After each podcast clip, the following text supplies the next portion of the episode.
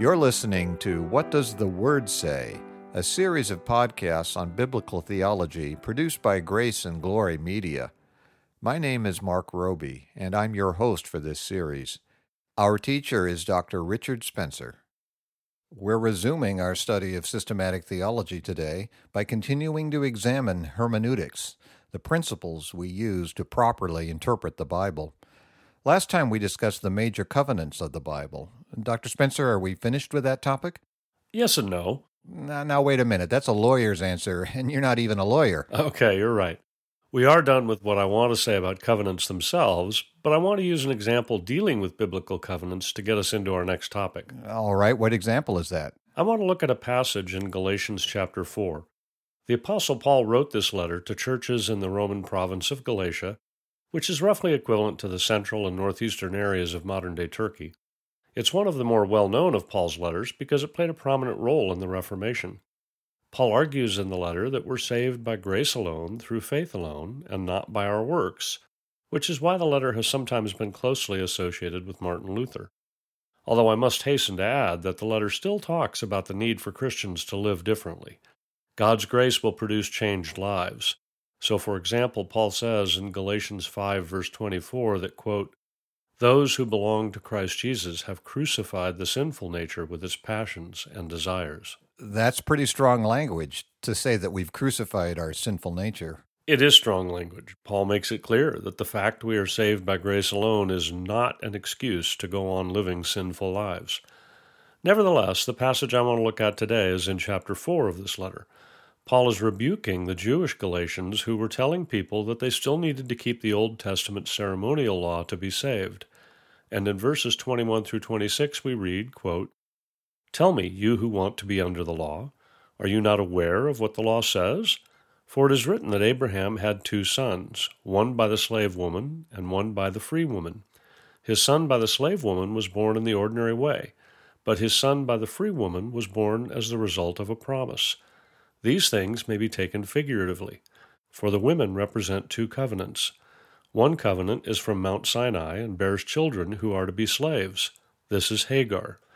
Now, Hagar stands for Mount Sinai in Arabia and corresponds to the present city of Jerusalem, because she is in slavery with her children. But the Jerusalem that is above is free, and she is our mother. That passage requires some knowledge of Old Testament history to make sense, so let me remind our listeners that God had promised Abraham in Genesis 15, verse 5, that he would have descendants as numerous as the stars in the sky. But then, when Abraham and his wife Sarah were getting old and had not yet had any children of their own, Sarah convinced Abraham, according to the custom of that time, to have a child with her maidservant, Hagar, whom Paul calls a slave. That's right. And that arrangement did not please God. Abraham and Sarah were not operating on the basis of faith. Instead, they were trying to help God out in keeping his promise, as if he was somehow not able to keep it. He rebuked them and again told Abraham that he would have a son with Sarah, even though Abraham was a hundred years old and Sarah was ninety. And of course, that made them both laugh, and the child Sarah bore was named Isaac, which means he laughs. I'm confident that most of us would also laugh at the idea of people that age having a child. But as God says to Abraham about this in Genesis 18, verse 14, is anything too hard for the Lord? In any event, Abraham and Sarah did have the child, as you noted, and they then sent Hagar and her son Ishmael away. The Israelites are all descendants of Isaac, the son God promised to Abraham and Sarah, and so are called children of the promise in Galatians 4:28 and elsewhere. And then later, the Sinaitic covenant is made with the Israelites, the children of the promise, after God brings them out of slavery to the Egyptians. Precisely. And you must know all of that Old Testament history to be able to understand the passage in Galatians 4. Paul writes to those who want to keep the ceremonial law, and after reminding them briefly of this episode with Abraham, Sarah, and Hagar, he says, quote, These things may be taken figuratively, for the women represent two covenants, one covenant is from Mount Sinai and bears children who are to be slaves. Unquote. So he's telling these Jews that when they are under the law, in the sense of looking to the law for their salvation, they are slaves. And in fact, the analogy that he uses would have been extremely unflattering to a Jew because he compares them to the children of Hagar, who are the Arabs. Paul then writes, quote, But the Jerusalem that is above is free, and she is our mother. This is speaking about the fact that those who have trusted in Jesus Christ are no longer under the law, but under grace. They are citizens of the heavenly Jerusalem. You know, this is all very interesting and again shows the importance of knowing the Old Testament to be able to understand the New Testament. But you mentioned that you wanted to use this discussion of covenants to introduce something else. What is that? It's the idea of allegory. I have on several occasions noted that we want to avoid allegorizing Scripture because doing so can lead you wildly astray. It's often used to read into the text something that is completely foreign to the text. But we can't avoid allegory altogether because Paul uses the word in this passage. Verse 24 of this chapter, which we read a couple of minutes ago, says in our translation that, quote, these things may be taken figuratively, for the women represent two covenants, unquote. The Greek word translated as figuratively in our version is allegoreo, which means to speak allegorically, and is the source of our English word allegory. Of course, Paul was writing under the inspiration of the Holy Spirit when he said that. Yes, he was, and that's a very important point. We can't go around willy nilly allegorizing any portion of Scripture we want. That's an exceedingly dangerous and, in fact, downright dishonest thing to do when we come to conclusions that are contrary to the Word of God. The only way we can say that something in Scripture is meant to be taken as an allegory is if Scripture itself gives us warrant to do so. In the book Interpreting the Bible by Mickelsen, which we have referred to before, he says the following quote, Allegory, a very legitimate way of teaching truth, should not be confused with allegorizing, which takes a narrative that was not meant to teach truth by identification. By a point by point comparison, allegorizing makes the narrative convey ideas different from those intended by the original author. That is a good way of describing the problem. But in this case, it also begs the question of which author we're talking about. I mean, Paul is quoting from an Old Testament historical passage written by Moses, who most certainly didn't think he was writing an allegory. You're absolutely right about that. But we must never forget that the Bible's real author is God the Holy Spirit. Moses was telling us about real history. The events are not in any way fictitious, as is usually the case with allegories. But since God is the absolutely sovereign ruler over all history, the events can simultaneously be an allegory. That is different from works written by purely human authors. You have no right to take something I wrote and interpret it allegorically unless I indicate that was my intent in writing it. And you would most definitely have no basis for claiming a factual description of a historical event was an allegory for something else unless God Himself indicated that to be true. Very well. But before we move on, I think this passage raises another question.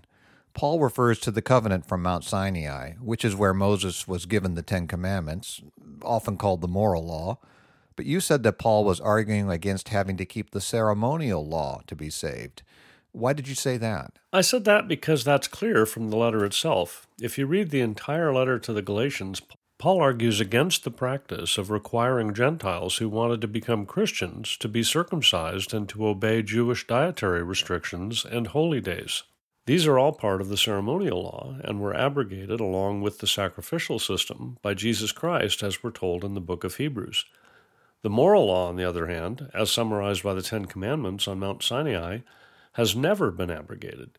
In fact, Jesus Christ explained its true meaning and showed us that the Ten Commandments are much more comprehensive than most people think. For example, he explained in Matthew 5, verses 27 and 28, that the command to not commit adultery not only prohibits the actual physical act of adultery, but even the lustful thoughts that can lead to the act. All right, th- that's clear. But what we said earlier bears repeating at this point. Our salvation is by grace alone, through faith alone, not by works, not even by the works of obeying the moral law. Yeah, that's right. As Christians, we obey the moral law out of love and thanksgiving and a true desire to please our Lord, not because we earn our salvation by doing so. Do you want to say anything more about allegories? No, but the example we just gave illustrates another point as well. Now, what's that? It's that we should use the didactic portions of the Bible to interpret the narrative portions. To say something is didactic means that it is specifically designed to teach something.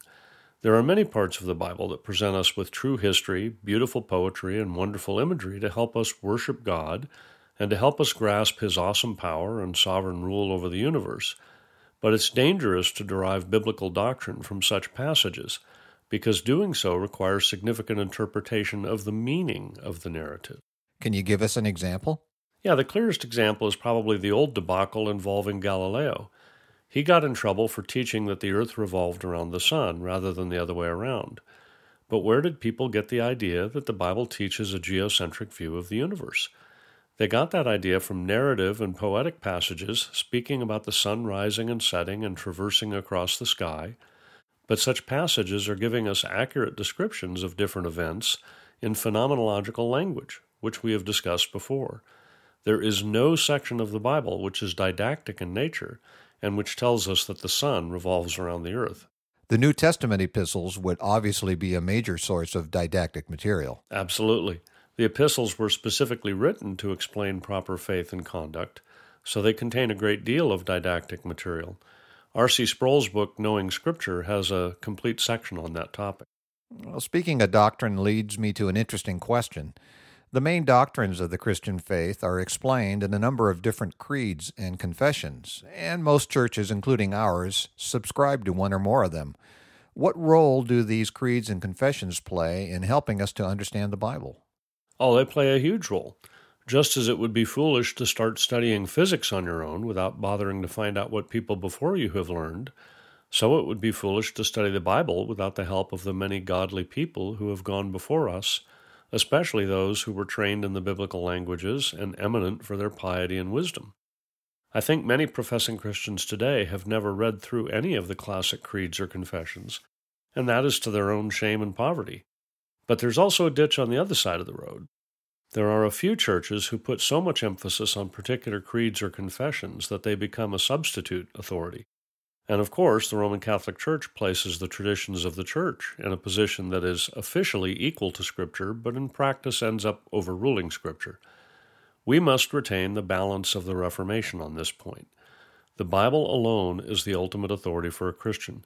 It alone has the inherent authority to bind my conscience. And so we should always be checking what a creed or confession says against what the Bible teaches. That's right. And it isn't just creeds and confessions either.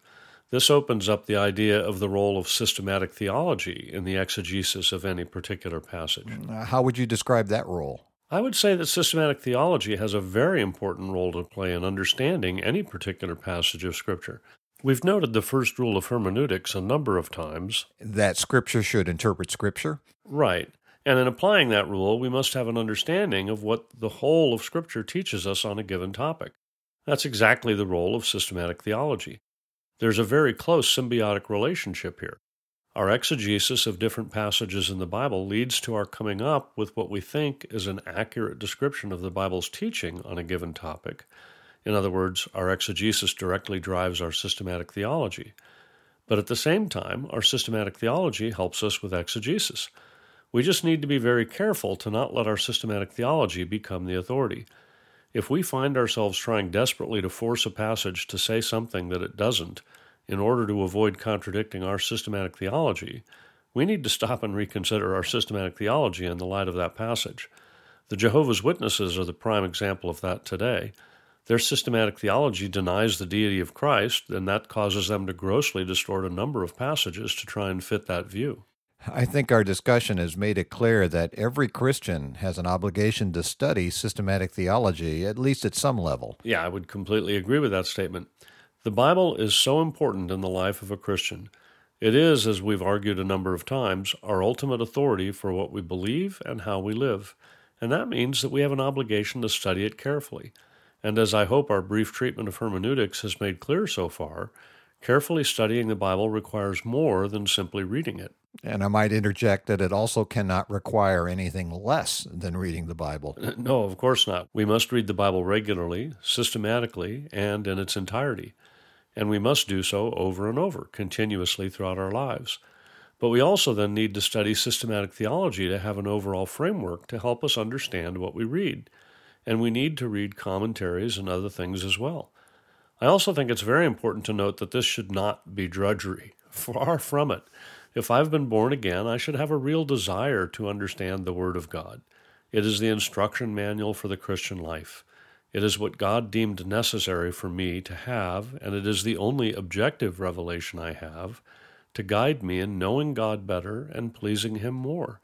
If I have no interest in really studying the Word of God, then I really need to ask myself if I've been born again.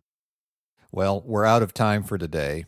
I'd like to remind our listeners to email their questions and comments to info at whatdoesthewordsay.org. We'd love to hear from you. You've been listening to What Does the Word Say? brought to you by Grace and Glory Media. And I'm Mark Roby. In our next session, Dr. Spencer will continue to examine how to properly understand the Bible, and we hope you'll join us. The session you heard today is available, along with all other sessions, in the archive on our website at whatdoesthewordsay.org. We also have a free book available to you entitled Good News for All People, written by Reverend P.G. Matthew, founder and senior minister of Grace Valley Christian Center.